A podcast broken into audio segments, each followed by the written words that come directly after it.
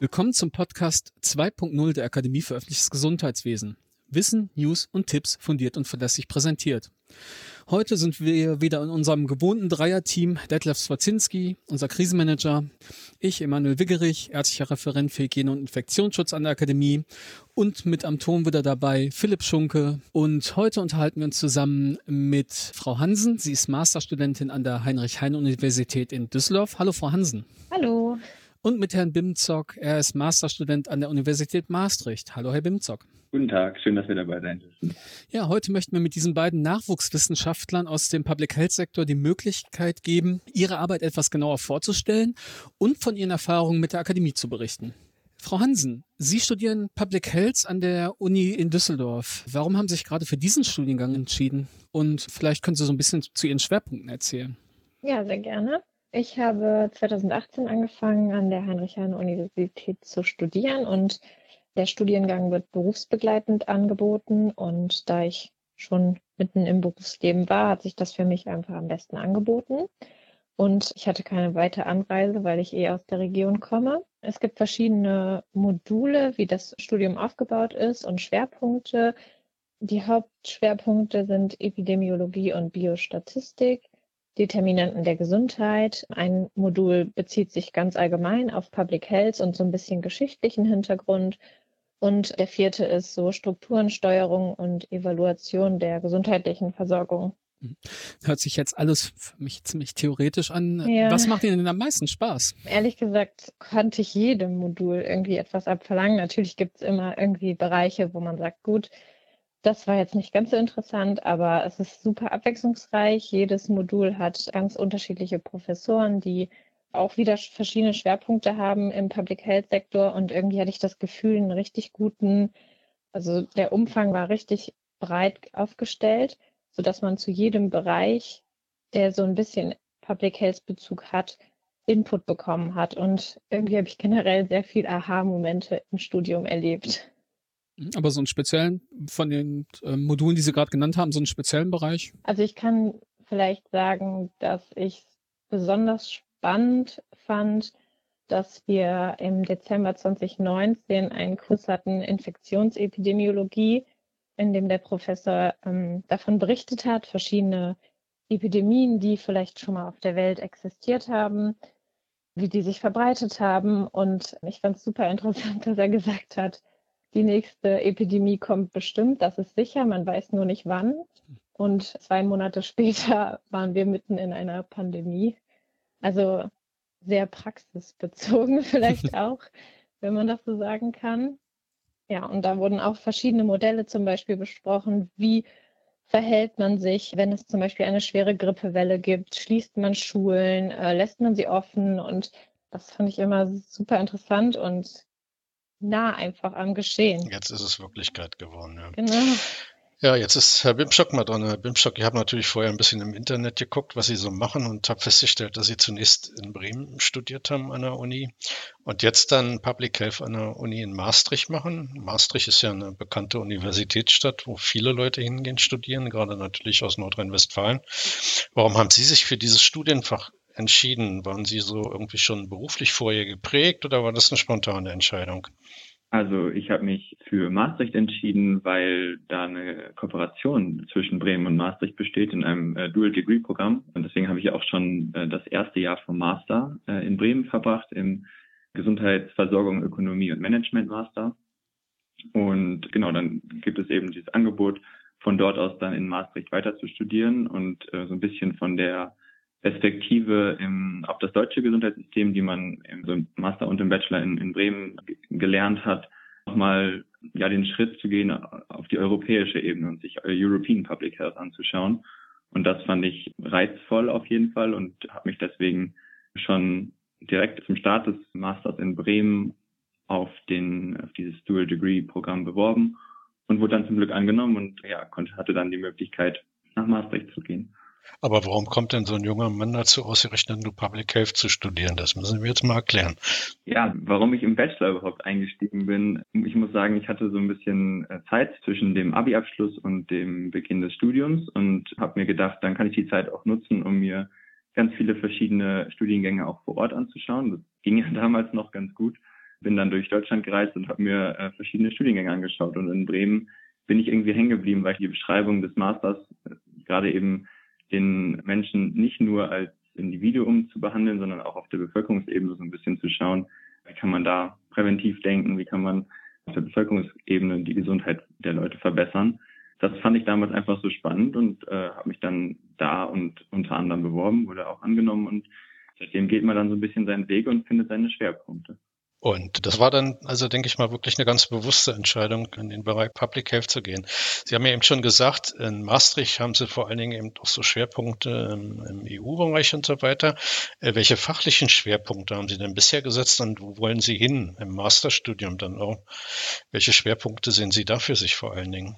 Also persönliche Schwerpunkte habe ich eigentlich schon seit dem Bachelor immer auf die Gesundheitsförderung von benachteiligten, vulnerablen Gruppen gelegt, auch in der Bachelorarbeit und äh, tue das jetzt in der Masterarbeit ja auch, weil gerade die ja auf traditionellen Wegen des Gesundheitssystems oft nicht erreicht werden.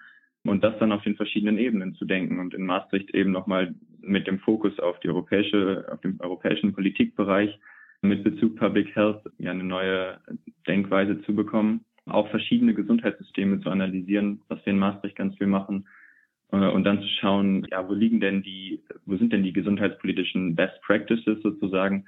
Ja, das ist auch ein wesentlicher Bestandteil des, des Masterprogramms in Maastricht. Dann lernt man zudem auch noch, wie die Institutionen der EU funktionieren, wie sie arbeiten und wie sie auch zusammenarbeiten und was der Einfluss der EU auf den Faktor Gesundheit ist. Das fand ich in Maastricht auch total spannend. Das vielleicht erstmal dazu.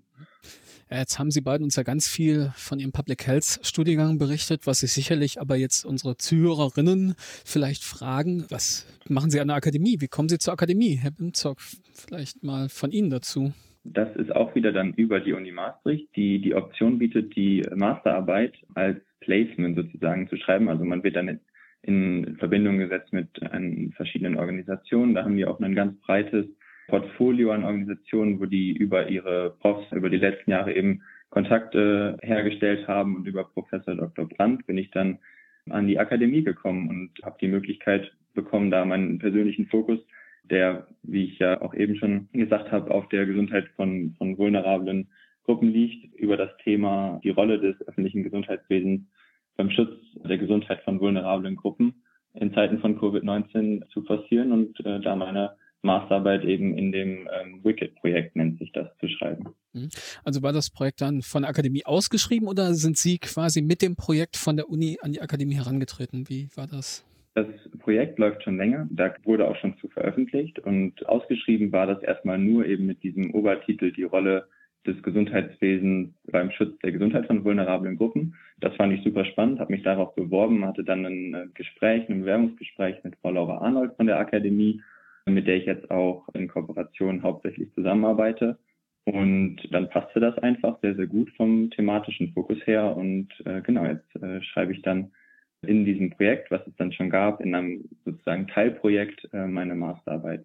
Und es gibt wird auch danach noch weitergehen, da sind auch noch weitere Phasen geplant, aber grob geht es um die gesundheitspolitische Entscheidungsfindung unter Pandemiebedingungen mit dem Fokus eben auf benachteiligte Bevölkerungsgruppen und das fand ich super spannend und dann hat, hat das alles gepasst. Und so bin ich seit dem 19.04. offiziell bei der Akademie. Oh, das ist ja auch ein sehr anspruchsvolles Thema.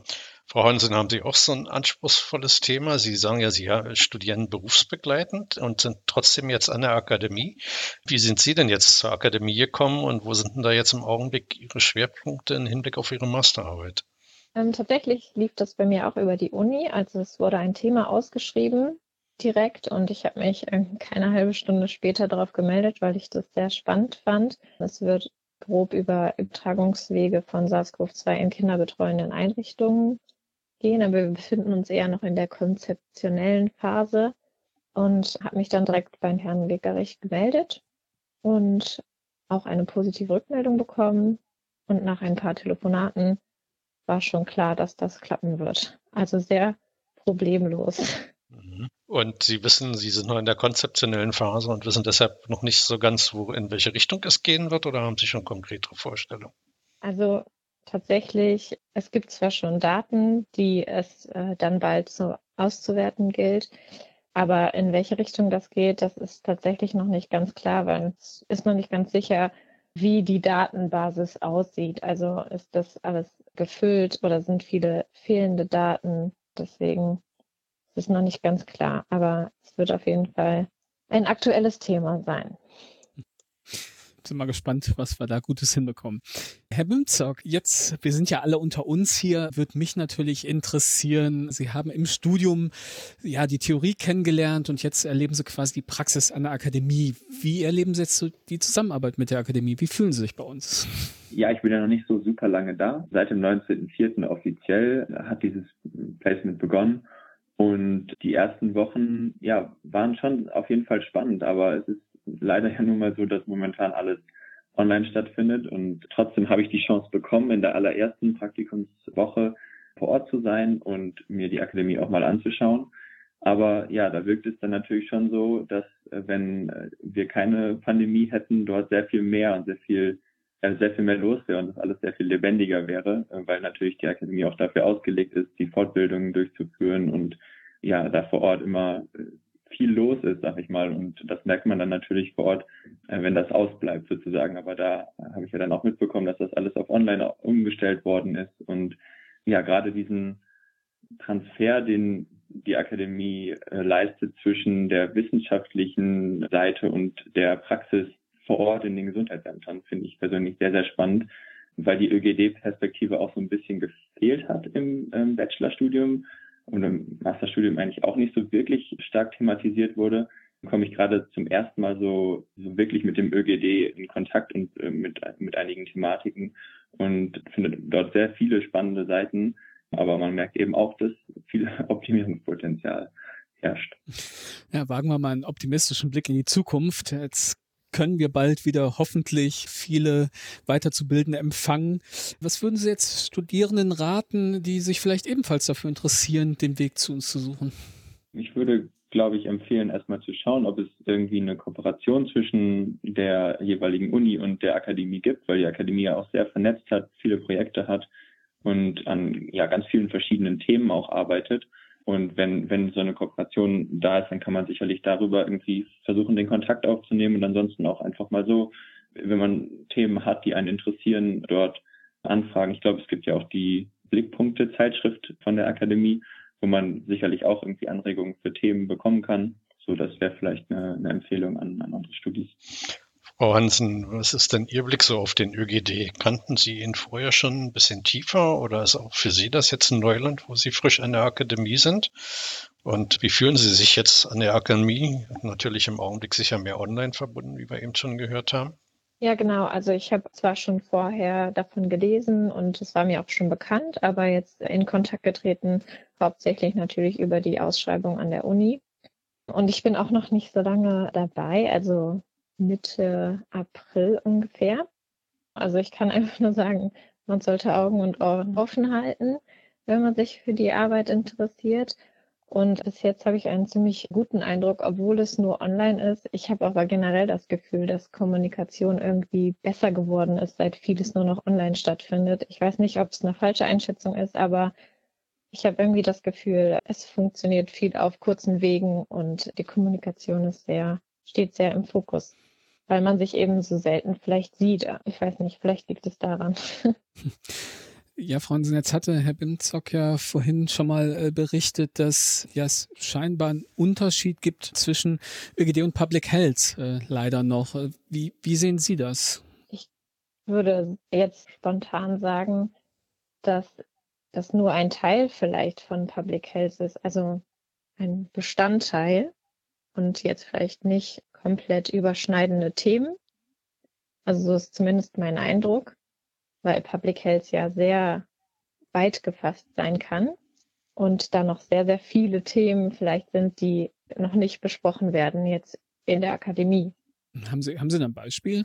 Ja, persönlich also ich hatte zum Beispiel im Studium hat sich zum Beispiel auch ein Teil sehr mit Global Health beschäftigt das wäre ja vielleicht, ich weiß jetzt nicht genau, ob es da schon Projekte gibt. So lange bin ich ja, wie gesagt, noch nicht dabei und kann das nicht einschätzen. Genau, also nochmal vielleicht globalere Themen würde ich jetzt denken, sind noch nicht so Teil der Akademie. Ja, da kann ich die Zuhörerinnen mal neugierig machen. Da sage ich nur, der One Health Ansatz, äh, da werden wir sicherlich zukünftig auch noch mal mehr von berichten. Könnten Sie sich denn vorstellen, im ÖGD zu arbeiten, Frau Hansen? Ist ja ein breites Feld, auch in Deutschland der ÖGD. Könnten Sie sich da vorstellen, wenn die passende Stelle kommt, dort anzufangen in einem Gesundheitsamt? Ja, ich denke schon. Also auch gerade im Zuge der Pandemie habe ich mich auch, habe ich auch versucht, irgendwie zu unterstützen, Gesundheitsämter, aber es war leider nicht mit meinem Beruf vereinbar. Also es war ja verschiedene Stellen ausgeschrieben, wo man unterstützen kann, um die Kontaktpersonen nachzuverfolgen und alles Mögliche. Und da habe ich mich, wie gesagt, auch beworben, aber ich konnte nicht so viel Kapazität aufwenden, wie gefordert war. Deswegen hat das leider nicht geklappt. Aber wie gesagt, ich habe es schon versucht. Sehr gut. Und wie sieht es bei Ihnen aus, Herr Bimschock? Hätten Sie Lust, im Gesundheitsamt zu arbeiten? Ich kann mir das definitiv vorstellen, mal die Basis sozusagen des Gesundheitssystems sich anzuschauen und erstmal zu gucken, wie funktioniert es denn vor Ort wirklich in den Gesundheitsämtern. Klar, die Basis wird auch noch gebildet an anderen Stellen durch Krankenhäuser etc., aber sich anzuschauen, wie funktioniert denn so ein äh, Gesundheitssystem, da hatte ich persönlich jetzt noch nicht die Chance, in ein Gesundheitsamt reinzuschauen. Und das könnte ich mir definitiv vorstellen. Vielleicht aber auch irgendwie dann eben von der Akademie aus, die ja da auch die wissenschaftliche Perspektive noch mit reinbringt, die ja vielleicht in den Gesundheitsämtern hier und da noch etwas zu kurz kommen. Ja, sehr gut. Herr Bimczok ist dann auf der Metaebene und liefert dann die wissenschaftlichen Grundlagen, wo die Akademie sich jetzt künftig auch noch aufstellen wird. Erst kümmern wir uns noch um die Pandemie und dann machen wir mehr Wissenschaft. Man kann es ja kombinieren, Pandemie und Wissenschaft. Das, das in jedem Falle. Ja, wahrscheinlich am besten. ja, sehr gut. An dieser Stelle möchte ich mich bei Ihnen beiden recht herzlich bedanken. Ich freue mich jedenfalls sehr, dass wir Sie an der Akademie gewinnen konnten und hoffe natürlich, dass Sie Ihre beiden Masterarbeiten mit gutem Erfolg abschließen werden und ja, vielleicht können wir Sie dann doch irgendwie noch mehr für den ÖGD begeistern und gewinnen. Also recht herzlichen Dank an dieser Stelle. Vielen Dank für die Einladung. Ja, genau, vielen Dank. Ja, dann macht's gut miteinander. Ne? Alles Gute, bis dann. Tschüss. Tschüss. Tschüss.